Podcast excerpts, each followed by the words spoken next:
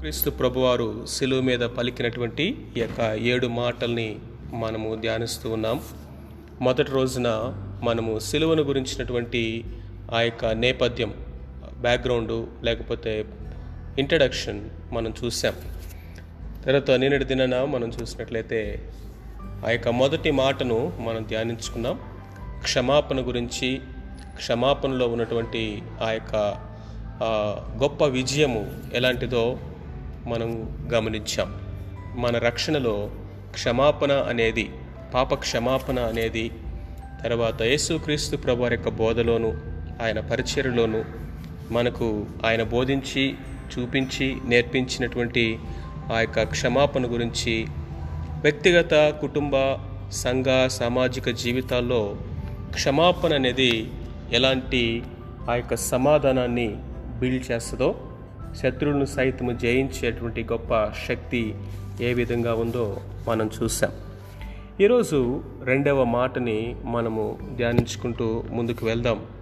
యేసుక్రీస్తు ప్రభువారు పలికినటువంటి ఆ అమూల్యమైనటువంటి ఏడు మాటల్లో రెండవ మాట it is a cry for assurance of salvation రక్షణ గురించి రక్షణ యొక్క ఆ, యొక్క నిశ్చయిత గురించి ప్రభు పలికినటువంటి మాట నిశ్చయముగా truly I say to you today you will be with me in paradise నేడు నీవు నాతో కూడా పరదైసులో ఉందువని ఆ దొంగతో ప్రభు చెప్పిన మాటను మనం చూస్తూ ఉన్నాం.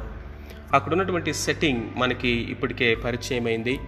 అక్కడ యేసుక్రీస్తుతో పాటు ఇద్దరు దొంగలు సిలువేయబడి ఉన్నారు. ఆ విధంగా సిలువలో ఆ నరకయాతన్ని పెయిన్ని అనుభవిస్తున్నటువంటి ప్రభు నోరు తెరిచి మొదటి మాటగా తండ్రి వీరేమి చేయుచున్నారో వీరెరుగరు వీరిని క్షమించమని ఆయన బిగ్గరగా ఒక కేక వేశాడు. ఆ తర్వాత కొద్ది నిమిషాలకి ఆ సిలువైపునటువంటి సిలువ వైపునటువంటి కుడివైపునటువంటి దొంగ తను ప్రతిస్పందించడం మనం చూస్తాం. నీ రాజ్యంలో నువ్వు వచ్చినప్పుడు నన్ను జ్ఞాపకం చేసుకోమని ఇరవై మూడవ అధ్యాయం నలభై రెండవ వచనంలో వాడు అడగటం మనం చూస్తాం. యేసు నీవు నీ రాజ్యములోనికి వచ్చినప్పుడు నన్ను జ్ఞాపకము చేసుకోమని ఆయనతో బ్రతిమాలటం మనం చూస్తాం. సో ఈ నేపథ్యంలో అక్కడ జరిగినటువంటి విషయాలేంటి? క్రీస్తు ప్రభు సెలవిచ్చిన మాటలో ఉన్నటువంటి విషయాలేంటి? ఈ యొక్క రెండవ మాటలో ఉన్న విషయాలు మనము ధ్యానం చేద్దాం. ఈ దొంగ గురించి మనం ఆలోచన చేసినట్లయితే what a wonderful day this day for this horrible criminal or a thief. ఎందుకంటే మార్నింగ్ వరకు వాడు ఎక్కడున్నాడా అంటే ఆ యొక్క తీర్పులో ఉన్నాడు. He was justly condemned and he was on the cross కానీ సాయంత్రానికే వాని యొక్క జీవితం మారిపోయింది వాని యొక్క గమ్యస్థానము మారిపోయింది. ఉదయం వాడు చూస్తే మరణ పంచుల్లో ఉన్నాడు మరణం యొక్క తీర్పులో ఉన్నాడు ఆ యొక్క జడ్జిమెంట్లో ఉన్నాడు. వాడు ఒక దొంగగా అందరి చేత తృణీకరించబడిన వాడుగా ఆ యొక్క శిలువ శిక్షకు న్యాయ తీర్పుకు వాడు బద్ధుడుగా ఉన్నాడు. కానీ అదే రోజు వాడి జీవితంలో ఎంత గొప్ప మార్పు అంటే సాయంత్రానికల్లా వాని యొక్క నిత్యత్వం యొక్క గమ్యస్థానము మారింది. ఎలా జరిగింది? ఎందుకు జరిగింది? దీనిలో ఉన్నటువంటి ఆ యొక్క విషయాలేంటి అనేవి కొన్ని అబ్జర్వేషన్స్ మనం చూద్దాం. సో ఈ యొక్క దొంగ మిగిలిన దొంగలాగానే ఆ యొక్క ఎంతో కరుడుగచ్చినటువంటి వాడు. మేబీ మనం అనుకోవచ్చు మోస్ట్ వాంటెడ్ లిస్ట్లో వీళ్ళిద్దరూ టాప్ లిస్ట్లో ఉన్నారేమో. ఫస్ట్ ఎవడున్నాడో సెకండ్ ఎవడున్నాడో మనకు తెలియనప్పటికీ వీరిద్దరిలో ఎవరు ఘోరమైన పాపి అనేది మనము నిర్ణయించలేకపోయినప్పటికీ వీరిద్దరూ కూడా ఎంతో ద మోస్ట్ వాంటెడ్ క్రిమినల్స్గా ఎందుకు ఆ మాట మనం చెప్పవచ్చంటే ఈ భూమి మీద అతి దారుణమైనటువంటి శిక్ష ఎవరికైతే వేస్తారో అలాంటి శిక్ష వీళ్ళిద్దరికి వేయబడింది. దాన్ని బట్టి మనకి ఏమి అర్థమవుతా ఉందంటే they were the most wanted criminals అనేది మనము అర్థం చేసుకోవచ్చు. అలాంటి పరిస్థితుల్లో వీళ్ళు కూడా యేసుక్రీస్తు ప్రభు వారిని చూసినప్పుడు వాళ్ళు కూడా అనుకున్నారేమో వీడు మనకంటే పెద్ద క్రిమినల్ రా అందుకనే వీడిని కూడా మనతో సిలువేస్తున్నారు. మధ్యలో సిలివేశారు అని యేసు ప్రభువుని గురించి వాళ్ళు అనుకున్నారేమో. ఈ విధమైనటువంటి దొంగలుగా రాబరర్స్గా లేకపోతే నరహంతకులుగా వారు ఆ పాపానికి ప్రతీకగా పర్సానిఫికేషన్ ఆఫ్ సిన్ పాపము మూర్తి భవిస్తే వీళ్ళలాగే ఉంటుందేమో అన్నట్లుగా లోకమంతా చేదరించుకున్నటువంటి వీళ్ళని మనం చూస్తూ ఉన్నప్పుడు ఆ శిలువ మీద వేలాడుతున్నటువంటి దొంగల్ని మనం చూస్తూ ఉన్నప్పుడు ప్రప్రథముగా మనకు అర్థమయ్యేది ఏంటంటే universality of sinful nature. Universality of sinful nature. మనము వాళ్ళిద్దరిని చూసి వీళ్ళు దొంగలు అనుకోవచ్చు అని చెప్పొచ్చు నరహంతకులు అని చెప్పొచ్చు లేకపోతే సిలువ శిక్షకు పాత్రైనటువంటి కరుడుగట్టినటువంటి వాళ్ళు అని మనం వాళ్ళ గురించి చెప్పచ్చు. కానీ మనకు యథార్థత కనుక ఉంటే వాస్తవంగా ఒకవైపు మన వైపు కనుక మనం కనుక చూసుకున్నట్లయితే మనము కూడా అదే స్థితిలో ఉన్నాం. ఆ ఇద్దరు దొంగలు ఎవరిని రిప్రజెంట్ చేస్తూ ఉన్నారా అంటే ఆ సిలువ మీద ఇదిగో సమస్త మానవాళి పాప స్వభావంలో మునిగి తేలుతూ ఆ నరక శిక్షకు పాత్రులమైనటువంటి పాపం వలన వచ్చిన జీతాన్ని మోసుకున్నటువంటి మనందరికీ వాళ్ళు సాదృశ్యంగా ఉంటారు. కాదంటారా? మనం చెప్పండి. ఎన్నిసార్లు మనము రాబర్స్ చేసి రాబర్స్గా ఉన్నాం దొంగతనం చేసిన వాళ్ళుగా ఉంటా ఉన్నాం నరహత్య చేసిన వాళ్ళుగా ఉంటున్నాం వ్యభిచరించినటువంటి వారుగా ఉంటున్నాం మన అసూయ ద్వారా మన మోహపు చూపుల ద్వారా మనము ఆశించినటువంటి దాని ద్వారా మన కోపము రౌద్రము ద్వారా యేసు క్రీస్తు ప్రభు వారి యొక్క పరిశుద్ధత అనేటువంటి ఆ స్టాండర్డ్లో మనం చూస్తే మనము కూడా ఆ దొంగ లాంటి వారం కాదా? అంతకంటే తక్కువ అని ఎవరైనా అనుకుంటూ ఉన్నారా? దేవుడు మనకు జీవితాన్ని ఇచ్చాడు దేవుడు మనకు టాలెంట్స్ ఇచ్చాడు. దేవుడు మనకి డబ్బునిచ్చాడు. దేవుడు మనకు స్నేహితులను ఇచ్చాడు దేవుడు మనకి అన్ని వనరులను ఇచ్చాడు. దేవుడు మనకి సమస్తాన్ని ఇచ్చి ఆయన తనని మహిమ కొరకు మనల్ని జీవించమంటే మనం ఎవరి కొరకు జీవిస్తూ ఉన్నాం? మన మహిమ కొరకు. మనల్ని మనము సేవించుకోవడానికి అందుకనే ఒక ఆయన ఏమంటాడంటే మనము ఇండైరెక్ట్గా సాతాను యొక్క సెల్ఫిష్ ఇంట్రెస్ట్స్ని మనము జీవిస్తూ ఉన్నాము తప్ప మనము దేవుని యొక్క ఆశలని నెరవేర్చలేకపోతున్నామంటారు. ఏ భేదము లేదు. అందరూ పాపము చేసి దేవుడు అనుగ్రహించి మహిమను పొందలేక మనము కూడా ఆ శిలువ మీద ఆ దొంగల వలె వేలాడవలసినటువంటి వారము అనేది మొట్టమొదటగా మనం నేర్చుకోవాల్సిన పాఠం. The universality of the sinful nature రెండవదిగా కనుక మనం చూసినట్లయితే the salvation is free gift of God రక్షణ అనేది ఆయన ఉచితముగా నమ్ము వారందరికీ ఉచితముగా అనుగ్రహించేటువంటి కృప అది బహుమానము అనేది మనకి ఈ స్టోరీ తెలియజేస్తూ ఉంది. లేకపోతే ఈ సంఘటన మనకు తెలియజేస్తూ ఉంది. ఆ విధమైనటువంటి ఆలోచనతో ఉన్నవాడికి యేసుక్రీస్తు ప్రభువుని మిగిలిన వారిలాగా వీడు కూడా దూషిస్తూ ద్వేషిస్తూ ఉన్నటువంటి ఈ దొంగకి సడన్గా ఆ కేక వేయాలని ఎలా అనిపించింది? ఈ దొంగకి మరణపు అంచుల్లో ఉన్న వాడికి ఆల్రెడీ సిలువనెక్కిన వాడికి నిరీక్షణ గురించినటువంటి ఆ ఆశ ఆ యొక్క ఆశ రేఖ వాడికి ఆ వెలుగు ఎక్కడి నుంచి వచ్చింది అని కనుక మనం చూసినట్లయితే మనం ఖచ్చితంగా చెప్పొచ్చు యేసు క్రీస్తు ప్రభువారు మొట్టమొదటగా పలికినటువంటి ఆ మాట తండ్రి వీరేమి చేయుచున్నారో వీరెరుగురు వీరిని క్షమించమని ఆయన పలికినటువంటి ఆ మాట వాడి జీవితాన్ని ఎంతగానో ప్రభావితం చేసింది. ఆయన క్షమాపణ కొరకైన యేసు ప్రభువారు చేసినటువంటి ఆ ప్రార్థన వాడి మనస్సాక్షిని గుచ్చివేసింది. వాడి యొక్క అంధత్వాన్ని గుడ్డితనాన్ని తొలగించింది. వాడు తన వైపు తాను చూసుకోవటం ప్రారంభించాడు.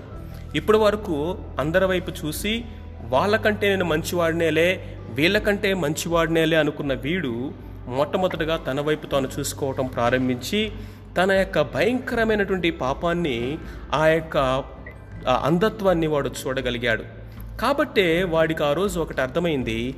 ఆయన ఏ క్షమాపణ గురించి అయితే ప్రార్థన చేశాడో ఆ క్షమాపణ నాకు కూడా కావాలి అన్నటువంటి విషయము వాడికి అర్థమైంది. నాకు కూడా ఈ క్షమాపణ కావాలి అని అనేదే మొట్టమొదటి మెట్టు. The realisation of one's self unworthiness or the realisation of the wretchedness of one's sinful nature is a beginning that always asks for the forgiveness క్షమాపణ అనేది నాకు అవసరం అని ఎప్పుడు ఒకడు గుర్తిస్తాడంటే this is the first place రెండవదిగా కనుక మనం చూసినట్లయితే ఆ చుట్టుపక్కల ఉన్నటువంటి జనమంతా కూడా యేసుక్రీస్తు ప్రభువారిని చాలా హేళనగా సర్కాస్టిక్గా ఆ అరుస్తూ కేకలు వేస్తూ దూషిస్తున్నారు. ఏమనంటే వీడు తను తాను రక్షించుకోలేడు కానీ ఇతరులను రక్షిస్తాడా అనేటువంటి మాట వాళ్ళందరూ కూడా అంటూ ఉన్నట్లు అంటూ ఉన్నప్పుడు ఖచ్చితంగా ఇది వాడి యొక్క కామన్ సెన్స్ని ట్రిగ్గర్ చేస్తుంటుంది. ఇదేంటి? ఇతరులను రక్షించటం ఏంటి? ఈయన ఎవరిని రక్షించాడు? ఎందుకు ఈయన్ని రక్షకుడు అన్నట్లుగా చెప్తా ఉన్నారు అన్నటువంటి ఆలోచన ఖచ్చితంగా వాడి మనసులోకి వచ్చింటుంది. మూడోదిగా కనుక మనం చూసినట్లయితే పిలాతు ఒక సువార్త పత్రికని సిలువుకు అంటుకొట్టినట్లుగా యేసుక్రీస్తు ప్రభు గురించి ఒక శాసనము మూడు భాషల్లో రాశాడు గ్రీక్ లాటిన్ అరమిక్ భాషల్లో. అదేంటంటే this is the king of the Jews అని రాశాడు. యూదుల రాజు అనేటువంటి మాటని ఆయన మూడు భాషల్లో పలక మీద రాయించి ఆ యొక్క సిలువుకు అంటుకొట్టాడు. ఆ మాటని చూస్తూ ఉన్నప్పుడల్లా ఆ మాటల గురించి ఆలోచిస్తూ ఉన్నప్పుడల్లా ఈయన రాజు అన్నటువంటి ఆ సత్యము వాడికి అర్థమవుతా ఉంది. ఇక్కడ ఒక రాజు ఉన్నాడు ప్రపంచానికి కైసరు రాజుగా ఉన్నాడు. రెండవదిగా కనుక మనం చూసినట్లయితే అక్కడ యోధా దేశానికి గవర్నర్గా పిలాతు ఉన్నాడు. కానీ ఈయన గురించి రాయబడిన మాట అంటే the king. He is the king అన్నటువంటి మాట వాడి యొక్క కాన్షియన్స్ని అది ఎన్లైటన్ చేస్తూ ఉన్నప్పుడు వాడు ఆలోచించి ఆలోచించి ఒక సత్యానికి వచ్చాడు. అందుకే వాడు అంటున్నటువంటి మాట అంటే నీ రాజ్యముతో నువ్వు వచ్చినప్పుడు he is talking about the kingdom because he realize that Jesus Christ is the king Yesu Kristu ప్రభువారు ఆయన రాజు అన్న సంగతి ఆయనకు అర్థమైంది. ఆయన అథారిటీలో నేను ఉన్నానన్న విషయం వాడికి అర్థమైంది. కాబట్టి నీ రాజ్యం గురించి మాట్లాడుతూ ఉన్నాడు. When you come in your kingdom please remember me అని ప్రార్థన చేస్తూ ఉన్నాడు. కొద్ది నిమిషాలు వీడికి ఇంత రిమార్కబుల్ ఫెయిత్ ఎంత అద్భుతమైన విశ్వాసము ఎలా వచ్చింది? మనం చూసాము ఆ విశ్వాసంలో ఉన్నటువంటి గుణలక్షణాలు ఏంటో మనం ఆలోచించేద్దాం ఏడు లక్షణాలు ఉన్నాయి ఈ విశ్వాసానికి త్వర త్వరగా త్వర త్వరగా మనం ఆ లక్షణాలు ఏంటో మనం చూద్దాం. మొట్టమొదటిగా కనుక మనం చూసినట్లయితే he believed at a time when it appears that Jesus was entirely helpless to save any one ఎవరిని రక్షించలేని నిస్సహాయ స్థితిలో యేసుక్రీస్తు ప్రభువారు ఉన్నప్పుడు నన్ను రక్షించమని వాడు అడుగుతున్నాడు. తన్ను తానే రక్షించుకోలేని స్థితిలో ఆయన ఉన్నాడు అన్నట్లుగా కనిపిస్తూ ఉన్నప్పుడు ఆయన రక్షించడానికే ఇంకొకడు కావాలేమో అన్నట్లుగా కనిపిస్తున్నటువంటి ఆ టైంలో వీడు యేసుక్రీస్తు ప్రభువారిని రాజుగా గుర్తించి తన రక్షణ కొరకై ప్రార్థన చేస్తూ ఉన్నాడు. రెండవదిగా కనుక మనం చూసినట్లయితే యేసుక్రీస్తు ప్రభువారు సులువు మీద ఉన్నప్పుడు అద్భుతాలు జరిగినాయి కొన్ని. ఏం అద్భుతాలు జరిగినాయి అంటే ఆ ఆ ఆకాశము చీకటి కమ్మింది. అంతేకాకుండా అక్కడ భూకంపం కలిగింది. అంతేకాకుండా ఇంకా కనుక మనం చూసినట్లయితే ఆ యొక్క మందిరం యొక్క దేవాలయము రెండుగా అది తెర నడిమికి చిరిగిపోయింది. సమాధులు తెరవబడ్డాయి. అక్కడ అనేకమైన సూచక కార్యాలు జరిగినాయి అని లేఖనం చెప్తా ఉంది. ఒకసారి మనం గమనించినట్లయితే వీడి ప్రార్థన చేయడానికి కారణం ఈ అద్భుతాలు అంటారా ఈ అద్భుతాలు జరిగినాయి కాబట్టి ఇలాంటి సూచిక్రియలు జరిగినాయి కాబట్టి సడన్గా వీడు నమ్మాడా అంటే నిజానికి వాడు యేసుక్రీస్తు ప్రభుని నన్ను జ్ఞాపకం చేసుకోమని అడిగింది ఇవన్నీ జరగక మునిపే.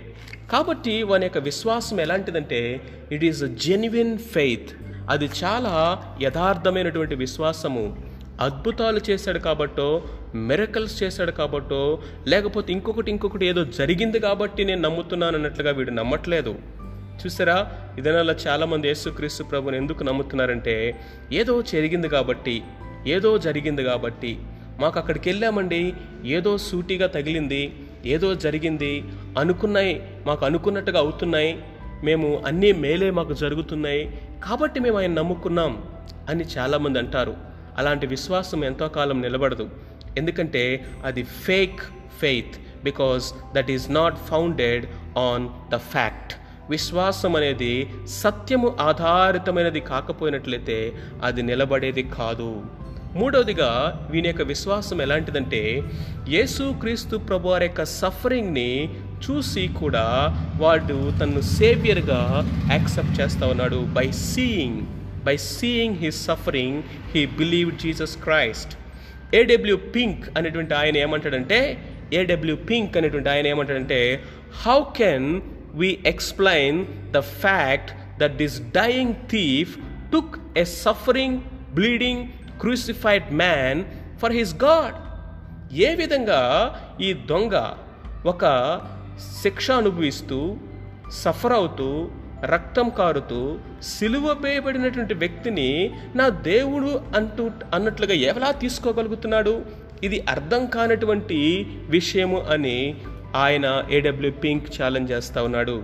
దీనికి సమాధానం అనేది ఏదో మనం లాజిక్లో వెతికితే దొరకదు రీజనింగ్లో వెతికితే దొరకదు లేకపోతే మనిషి యొక్క కామన్ సెన్స్లో వెతికితే దొరకదు కానీ it is undeserving mercy of God దేవుని యొక్క అత్యధికమైనటువంటి కృప ఎన్నిక లేని వారి పక్షముగా ఆయన కుమ్మరించడం ద్వారానే. నాలుగవదిగా కనుక మనం చూసినట్లయితే his faith was responding faith responding faith పరిశుద్ధాత్మ దేవుడు ఖచ్చితంగా వాడిలో పనిచేస్తూ ఉన్నాడు. అందుకనే వాడికి అందుబాటులో తన యొక్క రక్షకుడైన ప్రభువుని సిలువ మీద ఉంచాడు. అందుకనే ఇందాక మనం చూసినట్లుగా వాడి యొక్క కామన్ సెన్స్ని ట్రిగ్గర్ చేశాడు. వాడు ఆలోచించడానికి కావాల్సినటువంటి ఇన్పుట్స్ ట్రూత్స్ అన్నీ కూడా వాడు ముందు పెట్టాడు. ఖచ్చితంగా స్పిరిట్ ఆఫ్ గాడ్ వీడిలో పనిచేస్తా ఉన్నప్పుడు వీడేం చేశాడంటే రెస్పాండ్ అయ్యాడు. ఇమ్మీడియట్గా ప్రతిస్పందించాడు. కాబట్టి నిజమైనటువంటి విశ్వాసము ఎలాంటిదయా అంటే సత్యానికి ప్రతిస్పందించేది. ఎలాంటి విశ్వాసం నిజమైనదంటే పరిశుద్ధాత్మ దేవుని యొక్క నడిపింపుకు లోబడేది. అది అర్థం చేసుకోవడానికి కష్టమైన మనుషులందరూ రెడిక్యూల్ చేస్తూ ఉన్నా మనుషులందరూ తృణీకరిస్తూ ఉన్నా ఈయన ఒక నిస్సహాయుడు అని అందరూ అంటూ ఉన్నా ఆ రోజు వాడు ఆ యొక్క విశ్వాసంతో రెస్పాండ్ అయ్యాడు కాబట్టే వాడు విశ్వాసమును బహిర్గతంగా బయటికి కనిపించాడు. ఐదవదిగా కనుక మనం చూసినట్లయితే his faith was a courageous faith అతని యొక్క విశ్వాసం ఎలాంటిదంటే అది చాలా ధైర్య సాహసాలతో కూడినటువంటి విశ్వాసం. ఎందుకు ఈ మాట మనం చెప్తామనంటే the crowd was mocking Jesus Christ చుట్టూ ఉన్న వాళ్ళందరూ ఆయన్ని ఛాలెంజ్ చేస్తూ ఉన్నారు. ఆయన్ని అవహేళన చేస్తూ ఉన్నారు. ఆయన్ని ఎంతగానో తృణీకరిస్తూ ఉన్నారు. ఆయనైతే మౌనంగా ఉన్నాడు.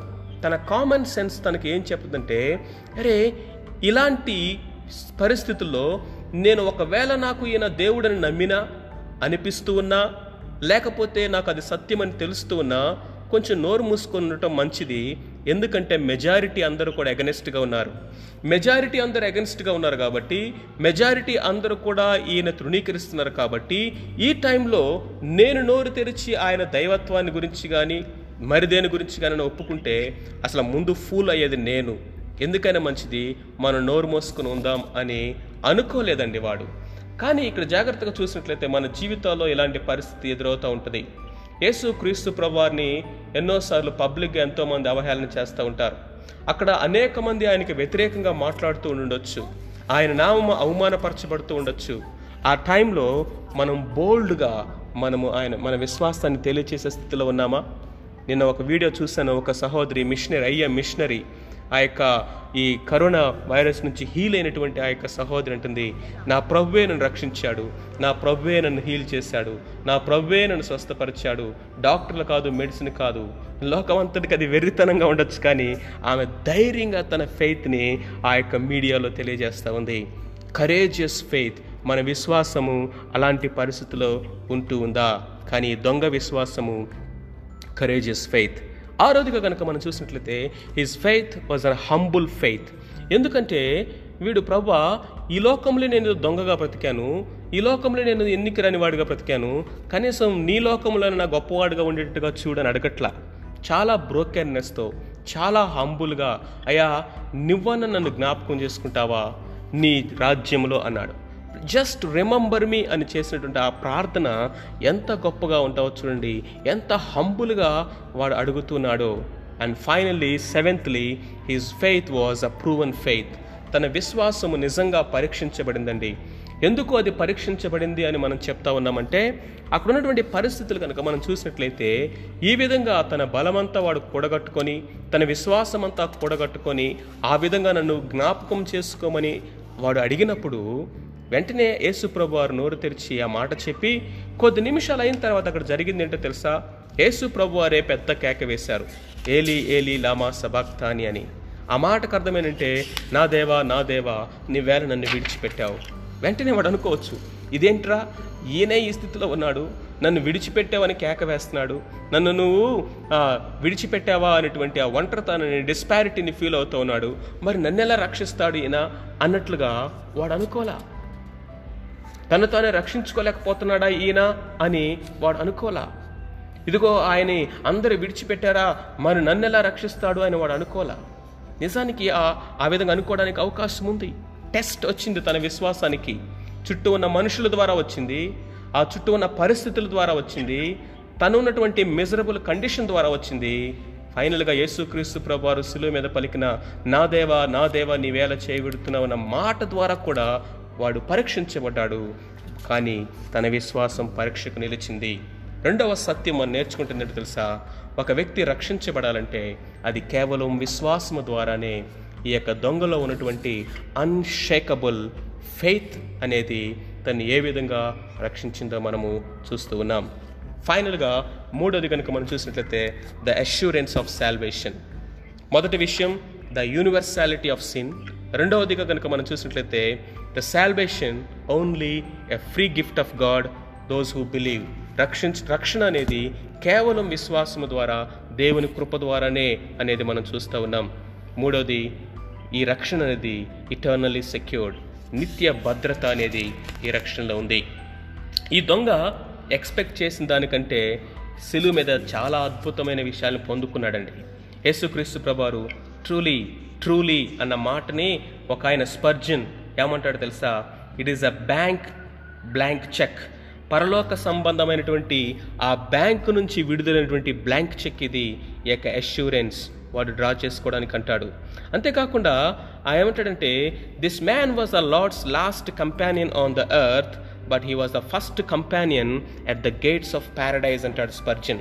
స్పర్జన్ ఏమంటాడంటే యేసు క్రీస్తు ప్రభారు పరలోకానికి తనతో పాటు మొట్టమొదటగా తన సహకారిగా తన స్నేహితుడిగా కంపానియన్గా ఎవరిని తీసుకెళ్ళాడంటే తను చిట్ట చివరిగా ఈ భూమి మీద కలుసుకున్నటువంటి వ్యక్తి అంట. The last companion of the Lord Jesus Christ has become the first companion at the gates of the paradise యేసు క్రీస్తు ప్రభు అంటున్నాడు నాతో కూడా అన్న మాటకి అక్కడ ఏం తెలియజేస్తామో తెలుసా? A personal fellowship with himself ఆయన తనతో పాటు సహవాసంలోనికి ఈ దొంగని తీసుకుని వెళ్తున్నాడు. మేబీ పరలోకంలో గొప్ప సెలబ్రేషన్ జరుగుతుందేమో. ఇదిగో ద గ్రేటెస్ట్ వర్క్ అయిపోయింది సిలువ అయిపోయింది పునరుద్ధానుడై ప్రభు ఇదిగో ఆయన పరలోకానికి వస్తూ ఉన్నాడు. ప్రథమ ఫలముగా మొట్టమొదటి వ్యక్తిగా ఒక వ్యక్తిని తీసుకొస్తున్నాడు అనగానే వాళ్ళందరూ యాంటిసిపేషన్తో ఎదురు చూస్తున్నారేమో. నిజానికి యేసు ప్రభు తనతో తీసుకెళ్ళినటువంటి ఆ ప్రథమ ఫలము రక్షణలో ప్రథమ ఫలము శాల్వేషన్లో ఫస్ట్ ఫస్ట్ వ్యక్తి ఎవరో తెలుసా? మొట్టమొదటి వ్యక్తి ఎవరో తెలుసా? ఒక దొంగ. కానీ ప్రభు చెప్పిన మాట ఏంటో తెలుసా? ట్రూలీ ట్రూలీ నిత్యత్వం వరకు నేను నీ చెయ్యి విడవను. వాడు బాప్తీసం పొందలేదు బలలో చేయవేలేదు లేకపోతే ఎవరి రికమెండేషన్లు కోరలేదు. కానీ ప్రభు తనని ఆ నిత్యత్వంలో పరలోకములో ఈ రోజే ఉంటావని చెప్పాడు.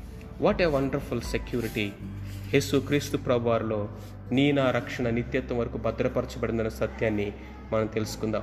చివరి ఒక్క నిమిషంలో మనం నేర్చుకోవలసినటువంటి లెసన్స్ ఏంటి? ఇద్దరు దొంగలు రెస్పాండ్ అయ్యాడు కానీ ఎడం వైపు ఉన్న దొంగ ఏమన్నాడు తెలుసా? నేను నీవు రక్షించుకొని మమ్మల్ని రక్షించరాదు అని అడిగాడు. కాబట్టి దాంట్లో మనకేం అర్థమవుతుందో తెలుసా? వాడి యొక్క సెల్ఫ్ రైచియస్నెస్ ఏంటో మనకి కనిపిస్తూ ఉంది. అంతేకాకుండా రెండవదిగా కనుక మనం చూసినట్లయితే ఇద్దరు దొంగలు కూడా అట్ ద ఈక్వల్ ఆపర్చునిటీ వాళ్ళకి ఇద్దరికి ఉంది రక్షించబడటానికి కానీ ఒకడే రక్షించబడ్డాడు. ఎందుకో తెలుసా? ఒకడే విశ్వాసంతో రెస్పాండ్ అయ్యాడు. అంతేకాకుండా మూడోది కనుక మనం చూసినట్లయితే you don't know which is our last opportunity కొంతమంది అంటారు ఆ సిలువ మీద దొంగలాగా నేను నా లాస్ట్ ఆపర్చునిటీ నేను యూజ్ చేసుకుంటానని కొంతమంది అనొచ్చు. బట్ యువర్ లాస్ట్ ఆపర్చునిటీ ఎప్పుడో నీకు తెలియదు. వారన్ వెస్బీ అంటాడు నిజానికి ఆ సిలువ మీద దొంగ లాస్ట్ ఆపర్చునిటీని కాదు వాడుకుంది. ద వెరీ ఫస్ట్ ఆపర్చునిటీని తను గ్రాప్ చేసుకున్నాడు ఆపర్చునిటీని యూజ్ చేసుకున్నాడు అని చెప్పాడు. నిజమే మన జీవితంలో దేవుడు మనకి ఎన్ని అవకాశాలు ఇస్తా ఉన్నాడు. ఆ సిలువ మీద దొంగ ఐదు రొట్లు రెండు చేపలను అద్భుతం చేసిందని చూశాడా? ఆ సిలువ మీద దొంగ యేసుప్రభు నీళ్ళ మీద నడటం చూశాడా? ఆ సిలువ మీద దొంగ ఇదిగో ఆయన నీళ్ళని ద్రాక్షరసంగా మార్చడం చూశాడా? ఇవేమీ చూడలా. కానీ ఆ శిలువ మీద ఆయన యొక్క సఫరింగ్ని చూశాడు. ఆయన అర్థం చేసుకున్నాడు. విశ్వాసాన్ని బయటికి కనపరిచాడు. నిత్య రక్షణని పొందుకున్నాడు. ఆ ఒక్క అవకాశాన్ని అప్పుడే యూజ్ చేసుకున్నాడు. My dear brothers and sister the grace is more abounding now then then the grace is more abounding now then then అప్పటికంటే ఇప్పుడు అత్యధికమైన కృప మనకి దేవుడు ఇస్తా ఉన్నాడు. కాబట్టి ఈ కృపను మనము నిరర్ధకం చేసుకుంటూ ఉన్నామా? కాబట్టి ఈ యొక్క పాఠము మనం నేర్చుకున్నటువంటి పాఠం ఏంటో తెలుసా? మొట్టమొదటిది మనమందరము కూడా ఆ యొక్క సిలువుకి పాత్రలు కావలసిన వారము అలాంటి పాప స్వభావంలో ఉన్నటువంటి వారము. కానీ ఆ సిలువు మీద దొంగ కేవలము కృప ద్వారా ఏ విధముగా విశ్వాసం ఉంచడం ద్వారా రక్షించబడి నిత్య భద్రతను పొందుకున్నాడో నిత్య సహవాసాన్ని ప్రభు అనుభవించాడో ఆ విధంగానే మనల్ని కూడా ప్రభు పిలుస్తూ ఉన్నాడు. ఈ మాటలు వింటున్నటువంటి వాళ్ళు ఇంకా ఎవరైనా సరే ఈ యొక్క దొంగ వలె నే నేను నిన్ను నువ్వు రక్షించుకో నన్ను రక్షించరాదా అనేటువంటి సెల్ఫ్ రైచియస్నెస్లో ఉంటే నేను పాపిని కాదు అనుకుంటూ ఉంటే ఈరోజు దేవుడు నేను పిలుస్తా ఉన్నాడు. ఆ మొదటి దొంగలాగా కేవలము చిన్న ప్రార్థన చిన్న పశ్చాత్తాపము విశ్వాసము ద్వారా ఈ గొప్ప రక్షణను నీవు నేను పొందుకోగలం. దేవుడిచ్చే అవకాశాలని నువ్వు మిస్ చేసుకోవద్దు దాన్ని చులకనగా తీసుకోవద్దు. ఆ దొంగ రక్షించబడింది ఒక మూమెంట్లో జరిగినప్పటికీ ఆ యేసు ప్రభు ఆయన కొరకు చేసిన బలియాగము ఆయన చెల్లించిన వెల ఎంతో గొప్పది. అది చులకనైంది కాదు కానీ ఫ్రీగా దొరికినంత మాత్రాన దేవుడు ఇచ్చిన మాటల్ని దీవించినగాక. ఆమెన్.